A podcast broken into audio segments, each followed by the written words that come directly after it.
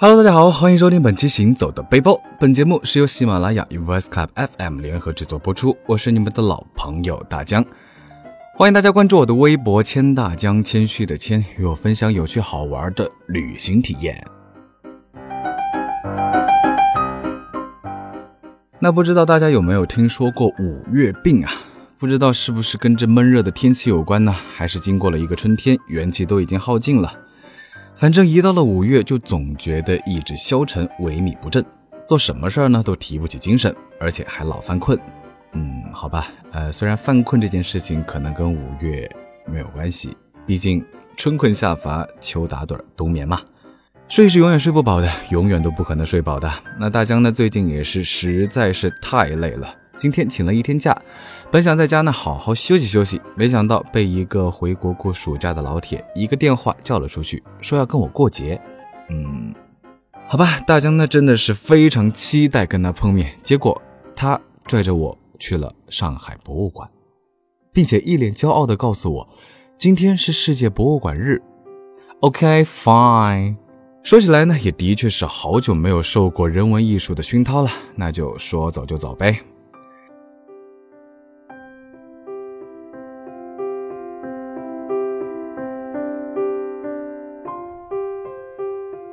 去年有一部综艺节目非常的火爆啊，嗯，大江猜呢，你就算没有看过，也一定听说过。没错，就是非常非常火的《国家宝藏》。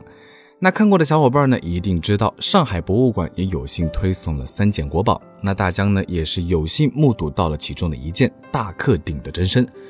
一走进青铜馆呢，都不用刻意去找，去到人最多的地方就准没错。那大江读书的时候，我们老师就会经常建议我们来这里。四层楼里呢，分布着陶瓷馆、洗印馆和乐器馆等等，展品种类和内容都是非常丰富。不过天慢慢热起来了，来参观的小伙伴呢，记得带件外套。上博的空调嘛，嗯，会让你感觉走进了冰箱一般。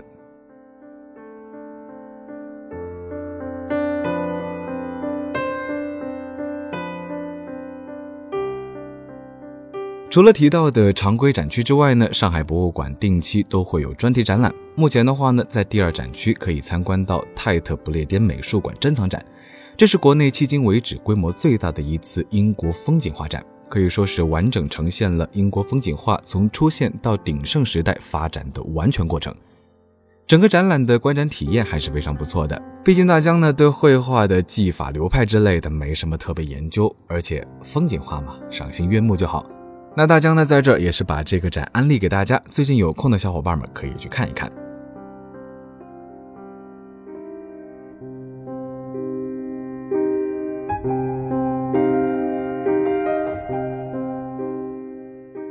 我记得去年暑假的时候呢，上博还举办了大英博物馆浓缩展，浓缩的世界史，而且呢，大江还是特地起了个大清早去看，没想到还是要排队。毕竟呢，这种不出国门就能欣赏到如此高质量的展，这种机会当然是不能错过的啦。没看成的小伙伴呢，大概只能攒钱买飞机票去大富国当地感受了。那大英博物馆是世界上规模最大、最著名的博物馆之一，位于英国伦敦新牛津大街北面的大罗素广场，成立于1753年，是世界上历史最悠久、规模最宏伟的综合性博物馆。你以为它是免费开放的吗？那可不是，它只对勤奋与好奇的人免费开放。嗯，不知道大江算不算呢？当然，大江可能算不上勤奋，但是好奇心还是有的啦。对于大英博物馆最好奇的一个部分呢，要数三十三号展厅。嗯，你是不是好奇了三十三有什么来头呢？不卖关子，三十三号展厅呢，就是中国文物的永久陈列厅。大英博物馆收藏的中国文物几乎涵盖了中国所有的艺术门类。从商周的青铜器到唐代的瓷器、明清的金玉制器，不同艺术形式所处巅峰时期的代表作呢，都可以在三十三号展厅一饱眼福。随便拿出一件呢，都可以算得上是镇馆之宝。就比如《女史箴图》，《女史箴图》呢是当今存世最早的中国绢画。我们能看到的其实也已经不是真迹了，就连摹本也只剩下了两幅，一本是宋人临摹的，被故宫博物馆收藏；那另一幅呢，就是在这大英博物馆里。它本来为清宫所藏是乾隆皇帝的案头爱物。那藏在圆明园中但是由于一些历史原因呢一九零三年这幅作品成为了英国国家博物馆的馆藏。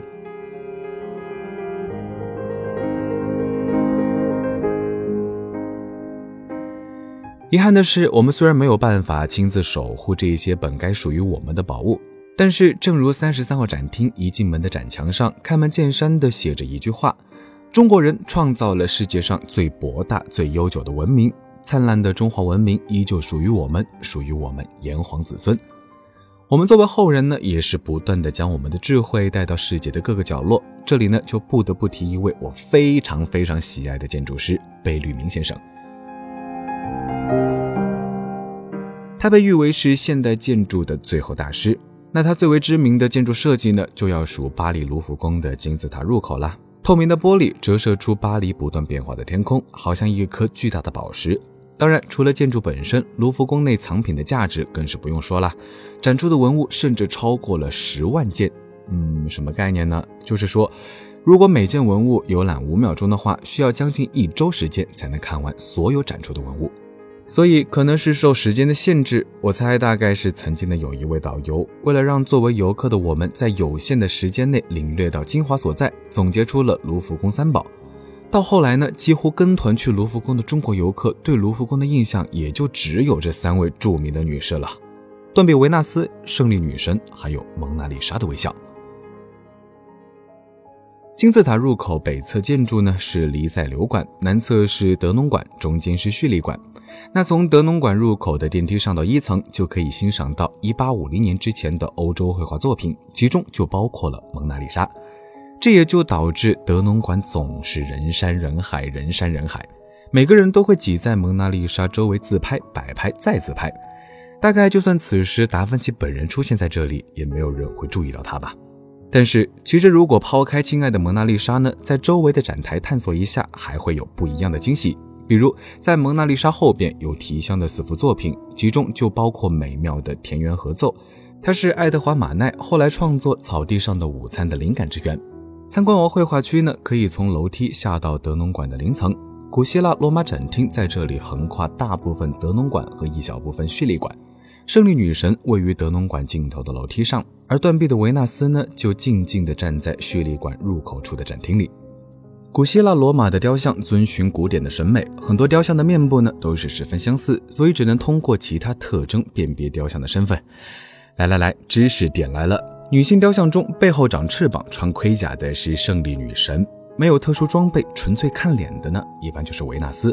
不知道你记住了没有呢？不过其实如果没记住的话也没事儿，场馆里呢都贴心的用中文标注出了三宝。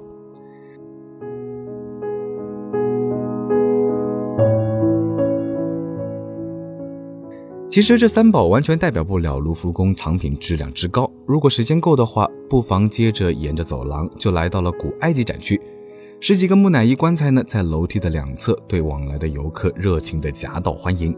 埃及展区之后，在零层的叙利馆北侧走廊和黎塞留馆是古晋东展区。来来来，历史考试时间到，请问世界上最早的一部较为完整的成文法典是？考纲知识点了解一下。正确答案就是《汉谟拉比法典》，那它呢，现在就保存在这一区域。如果你觉得这些展品还不够惊艳，那么建议你从这里上到一层的欧洲室内装饰展区，那绝对是我们离王室最接近的地方了。拿破仑时期的地毯和王座，富丽堂皇的水晶吊灯，光是视觉上呢就能感受到富。特别要说的是，在此展区的六十六号房间，也就是著名的阿波罗长廊。那里展出着法国王室最珍贵的珠宝，其中还包括世界排名第十五名的摄政王钻石。别说是女性游客了，就连大将本人呢，看到都是眼神放光，羡慕的不行。嗯，看来得好好努力工作赚钱啦。